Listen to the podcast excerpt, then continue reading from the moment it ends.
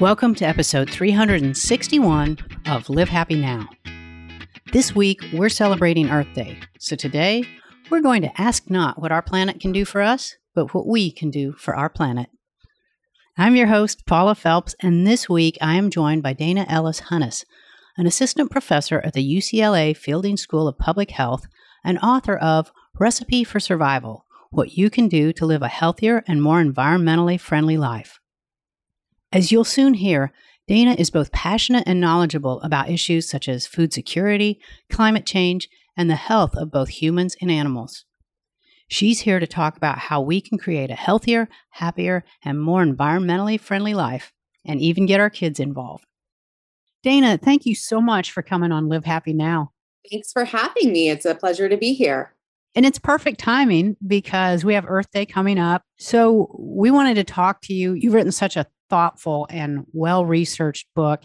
And to kick things off, I wanted personally to find out what made you want to write this book. Yeah, there were a few things that really compelled me to write this book. One of them was definitely the research I did for my dissertation in Ethiopia, learning all about climate change, food security, and the issues that people are living with in a country that really depends on the rain for their agriculture. And then the second thing that really compelled me was giving birth to my son, who was so tiny, not even 6 pounds at birth, and looking down at him and realizing that, you know, we only have this one planet, and the planet that he's growing up in, you know, has some things that are endangering it. And so really, I think the combination of those two things just, it was my way of dealing with all my concerns, to research and to write everything I put down in this book. You know, we get insulated because, especially if you live in a city where it's, your food is brought to you, we're almost like children being catered to by a very kind nanny. You know, everything is just brought to us. We can get everything that we need. And we tend to forget that the world doesn't operate like that. Yeah, no, that's absolutely true. I mean, in many countries around the world that are not nearly as developed as ours is, you know, people live off the land and they really do depend on the rain for being able to grow their food if they don't have, you know, the agricultural inputs like irrigation and wells and things like that. So it really does put it into perspective. And I'll tell you, you know, we have our own little community garden plot up on campus, and it kind of does make you appreciate just what goes into growing food. Right. It's a little tougher than walking over to the bin and picking the most attractive one. Correct. Yes.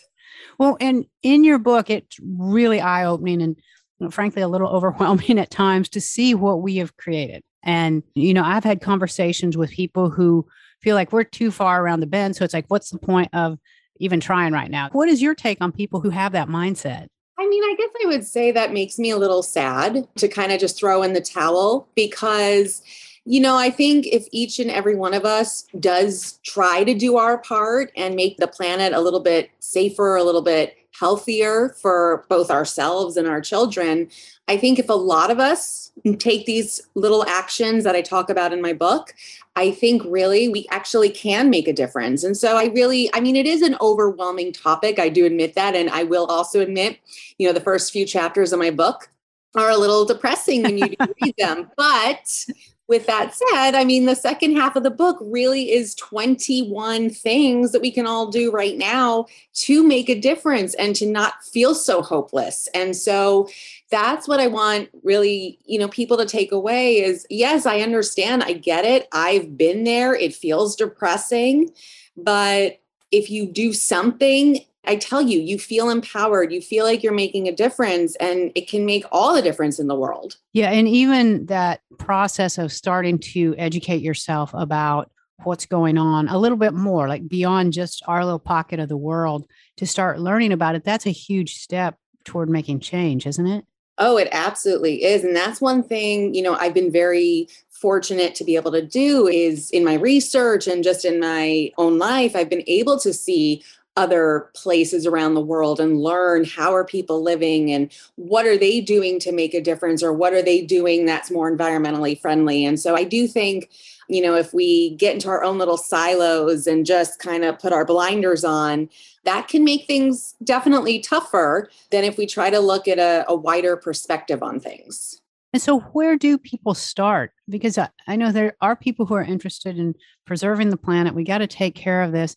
But then it's like, I don't even know where to start. So yeah, there's so many changes they feel like they have to make. So what's your advice on those baby steps? Yeah, I absolutely say if you had to just choose one thing, because it's just, you know, life is overwhelming right now and there's a lot we all have to take care of, whether that's children or parents, if we're in that sandwich generation. You know, if there's only one thing you can do, the most impactful thing you can do is look at your meals. Truly, there's 3, sometimes 4 or 5, depending on how many meals you eat in a day, times a day that you can have an environmental impact and also a health impact. We all want to live more healthfully too. So absolutely, if you only have the bandwidth to try one thing, it's really start looking at your plate and see where we can make practical adjustments. And I do talk about that as well in the book. Yeah. And can we dig into that a little bit more? Because a lot of times when people are talking about changing their meals, it's for diet reasons, like I want to lose weight or I want to be healthier. But you say it really makes a difference in the earth if we start in our own homes. And now you're breaking it down even further, like start on our plate. So what does that mean? What's that going to look like for us? Right. Well, the nice thing about that, looking at your plate, is not only is it beneficial for the environment, and it absolutely can be, but it's also incredibly beneficial for our health. So the lovely thing about it is we're really, you know, packing a 1-2 punch. We're doing 2 things simultaneously. And I absolutely agree. A lot of people, you know, do look at the food on their plate as, you know, I want to be healthier. I want to maybe lose a few pounds. And then the great thing about what I'm talking about, this plant-forward, plant-based diet, is that it really can reverse certain diseases like heart disease, diabetes, even obesity, and or, you know, prevent a lot of these diseases, while at the same time being more environmentally friendly. And you're not producing as many emissions, you're using less water, you're using less land, you're preserving habitat around the world. So that's the beautiful thing. And when I say a plant-forward or plant-based diet, what I mean is pack your plate, you know, full of vegetables, full of whole grains, full of fruits, nuts and seeds. And then, you know, you won't even notice you're missing the standard American fare of meat or chicken or things like that. And what is the difference environmentally with plant-based and meat? Well, I'll put it into perspective this way.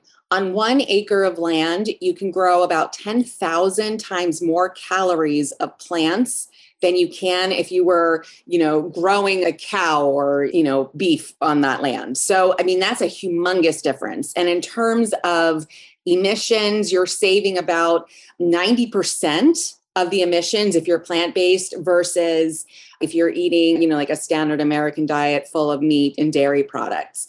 And in fact, if everyone on the planet went primarily plant-based, we would only need about 1/4 of the land that we do right now to feed everybody. So that would mean we could feed, you know, millions, billions more people on the planet. Not that I'm saying we should, I'm just saying we can. When we're talking about being able to use this land, how can that change our ability to feed ourselves and our communities? Right. Well, I mean, if you're taking kind of like a world view, when we're talking about, you know, how are we going to feed the growing world population? Because right now we're nearly 8 billion people on this planet. And by the end of the century, we're expected to be close to 11 billion people. And if everybody on the planet eats like we do here in the United States and other Western countries, no, I don't think the land as it stands will sustain us, because people will want to eat more meat in these other developing countries. And the way we grow food today, I don't believe that is sustainable. And so that's why it really is critical and so important that those of us who eat far too much meat do really pare back so that we can grow enough food to feed everybody. Because when you feed an animal, you know, it's a middleman. You're feeding an animal thousands of calories and you're only getting a few hundred calories out. So it's completely inefficient and it wastes so many resources that could go to feeding humans. But it's kind of a hard sell for, I lived in Texas for many years. And before that, I grew up in Nebraska, and both of those are very fond of their beef. So it's a pretty tough sell to tell people this is the way we're going to be healthier and improve the planet. So how do you kind of present that? What's your best marketing pitch, basically, for helping us give up some of this beloved beef and switching instead to more plants in our lives? I mean, that's a really great question. And I try to frame things to people as, I don't want you to think about what you're giving up. I want you to think about what you're adding to your life. And so for a lot of people, you know, I know it's kind of hard to have a long-term approach to things, but if we really do cut back on our consumption of meat and dairy and add, you know, lots of fruits and vegetables and all of these whole grains and legumes that I was talking about earlier, and maybe some of these, you know, plant-based meats that are out there, if we're really craving that flavor or texture, you know, we're adding things rather than necessarily thinking about what we've taken away. And for people who think I'm telling them you have to be vegan, that's not what I'm saying. I'm not telling people you have to be vegan, but I am telling people, look, if we want to have a habitable, sustainable planet that will feed our children and their children, that's not a hothouse earth that, you know, maybe we can't grow enough food. I think we all need to be more thoughtful and considerate about what we are putting on our plates. That's well said. And as we become more mindful of that, what kind of changes would we see in the environment, and how is that going to start helping the earth? Right. Well, I mean, immediately we would see that we require less water to grow feed for animals. And so that water instead could be used to replenish the aquifers and the water table that has been depleted.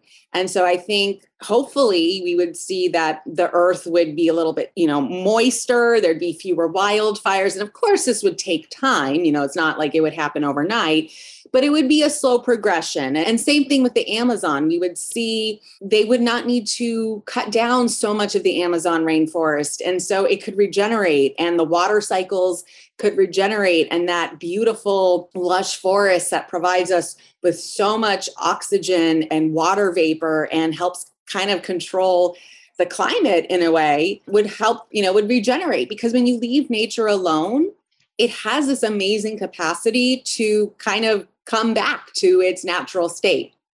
Mm-hmm. Yeah, that's interesting. I had the good fortune of being able to go to Antarctica on a ship. Mm-hmm. And one of the people on there was Dr. Steve Running, who mm-hmm. won the Nobel Peace Prize for an Inconvenient Truth research. And he talked about that. I said, well, you know, talked about what's going on with our planet. And he said, the earth will find a way to survive. She may need to get rid of us first. Yeah. And that, I think, was a really strong statement, but a big wake up call for me. Like, if we don't take care of our planet, she will find a way to survive, but we might not like what it means for us. No, and I completely agree with that statement. Absolutely. I mean, the planet will survive beyond us. My biggest fear is, yes, how will we go down and how many other species will we take with us? Yeah. Yeah. And so changing mindset is so huge, because we have these grassroots people that are doing it. There's people like yourselves. There's a lot of people who are working toward this, but it's not the majority. How do you get it to a tipping point where more people are saying, all right, yeah, we want to work on this. We do want to save our planet. We want to live healthier, longer lives. Yeah, no, I mean, that's a really great question. My argument would be, I disagree that it's not the majority, because if you look at some research out of Yale, you know, 2/3 of Americans do actually believe in climate change, and maybe not 2/3 believe it's urgent, but 2/3 do believe in climate change and that it's a problem. So I think if we depend on the government to solve this for us, or, you know, world organizations like we saw at COP26 in Glasgow, if we wait for these, you know, big groups to take this on, I agree. I think it's not necessarily going to happen. And that's why at this grassroots level, individuals really do need to do something, in my opinion, whether it's, you know, eat more plant-based or buy clothing that's made out of, you know, natural materials like cotton or hemp or things of that nature, just because, you know, every little bit counts. Every little bit counts when you're talking about the planet and the environment. And that's great, because I think so many of us think we have to take extreme steps. It needs to be extreme measures because we are in kind of hitting a dire situation. But so I love the fact that you say like every little bit helps, because we don't always feel like it does.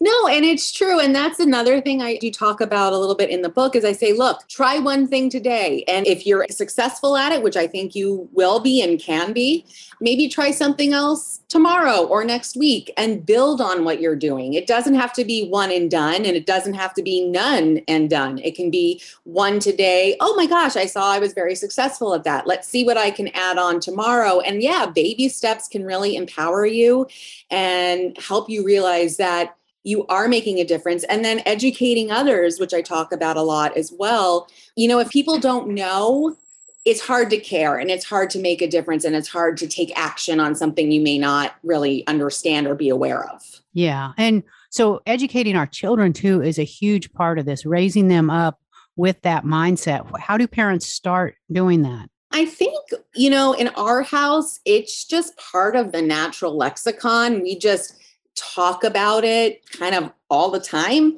And we get our son involved. Like we were up at the community garden this morning and we were out there picking arugula from our garden and he was down fetching water because apparently the irrigation was, turned off. And so we had to go fetch water and take it back up to the plot. And so I think if you get your children involved from an early age and don't make it feel onerous, make it into a fun family activity, it does come more naturally and they will kind of almost autonomously and automatically become little environmentalists themselves. Oh, we love that.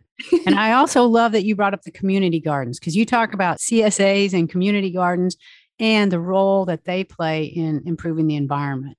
So talk about what they do, because I think community gardens are just the coolest thing. And I hadn't really thought about how beneficial they were. Right. Well, so we belong to both. We joined a CSA, which stands for Community Supported Agriculture. And so every week we get this giant box, I kid you not, of vegetables and herbs and other greens from a local farm that's, maybe 20, 30 miles away here in Los Angeles. And it's just, you would be spending 3 times as much in a grocery store to buy this amount of greens. It's just beautiful. So not only are you supporting your local farmers and contributing to the local economy, you're also getting really super healthy, farm fresh produce delivered right to your door without the use of plastic. And then as far as community gardens are concerned, a lot more urban areas are having them now. And so you can join and you basically are putting in what's called sweat equity, which means you work on the garden, but in return, you get to choose what goes in it. And you also get to reap the rewards of what you have sown, literally. You get to eat what you've grown. In addition to getting all this fresh food and being able to be with your neighbors, you say there's a lot of other benefits to having community gardens or growing our own food. So can you talk about what some of those benefits are? I think some of those benefits are really both, spending time in nature has proven psychological benefits on well-being. Working with others on a common goal also, has really wonderful benefits for your emotions and just for connecting with other people. And then, of course, being physically active while working on the garden has many health benefits, cardiovascular, fresh air. Other benefits of community gardens include just understanding and being one with nature and understanding how food is grown and realizing that, yes, it shows up at the grocery store, but when there are supply chain issues, that can be a major problem.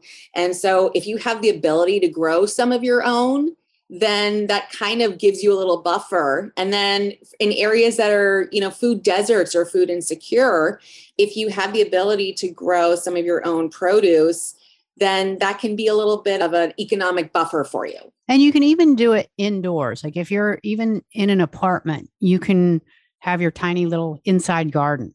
Like you don't have to live on acreage to be able to have your own garden.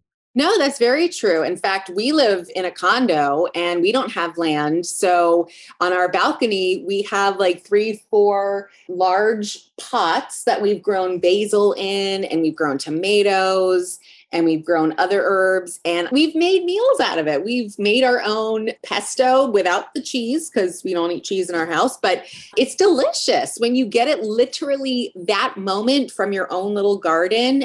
I mean, it can make a meal. Yeah. And I think a lot of people during the pandemic, and it has continued, I don't know if we're done with it yet or not anyway. So like, right. Because we use the term post-pandemic, but are we? I don't know. But people suddenly became aware in a very uncomfortable way, how much we depend on the grocery store having what we need. And it didn't always happen that way. So did you see an increased interest in, say, growing your own food because of that? I definitely saw an increased interest in making your own food. I know a lot of people went on the make your own sourdough bandwagon, including my own husband. Really? Yeah, I know other people who, were more interested in the community gardens because not only did it get them out into nature when otherwise perhaps they had to be in lockdown, but also just, I think people are kind of craving that oneness with each other or with nature, just something they can interact with. And the gardens certainly do both of those things. And yeah. And so like you mentioned earlier, I know that we're getting close on time, but you had mentioned earlier, and this really is a striking book because it is two parts. Like the first part is a horror story. No, it's like, here's where we're at and here's what we've done. And here's what's going to happen if we continue down this path. Mm-hmm. But then the second part is like, ta-da, happy. It's very optimistic and it gives actionable advice. And what is it that gives you the most hope and optimism about the future of our planet? Yeah, I think what gives me the most hope about the future of our planet is that people are more aware now than they were. I mean, it's taken time, but there is so much activism now about the environment and climate change. And it's constantly being discussed, maybe not perhaps in the way I talk about it in the book, and particularly not with some of the actions I recommend for what we can do, because a lot of the talk is still about, reducing your, use of oil or reducing the amount of electricity you use. And I mean, those are worthy causes too. But I think what people need to realize is there are actually more impactful things that we can do even beyond that, which does in some ways require government action versus what we can do as individuals. And so I think that's what gives me the most hope, is that there is an interest for what can I do and what can I do now to make a difference. What is it that you hope that people most get from reading your book? Right. If I had to choose what I would want people most to take away from this book, it's that really you can make a difference and you don't need to feel despondent. You don't need to feel overwhelmed on what feels like an overwhelming topic, because it really can feel overwhelming. I've been there. I know what it feels like. And so in a way, this is a memoir to me because it's all the things that I have done to make a difference. And it's all the things that I encourage others to do to make a difference. But it's a recipe. It's step one, it's step two, it's step three, it's step four. And you don't have to feel alone in this. There are plenty of other people interested, wanting to do good. So I think that's what I want people to take away. That's terrific. Dana, I appreciate you taking time to sit down with me today, talk about this. Like I said, we're going to tell people how they can find you and how they can learn more, because this is an important conversation and obviously one that we need to keep having for years to come. Oh, well, thank you so much. I'm grateful for your very thoughtful questions and appreciate your time as well.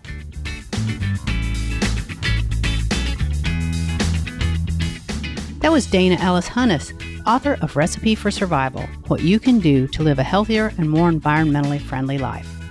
If you'd like to learn more about her book, follow her on social media, find out how you can get a free copy of her book, visit our website at livehappy.com and click on the podcast tab.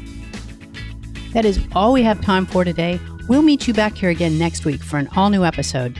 And until then, this is Paula Phelps, reminding you to make every day a happy one.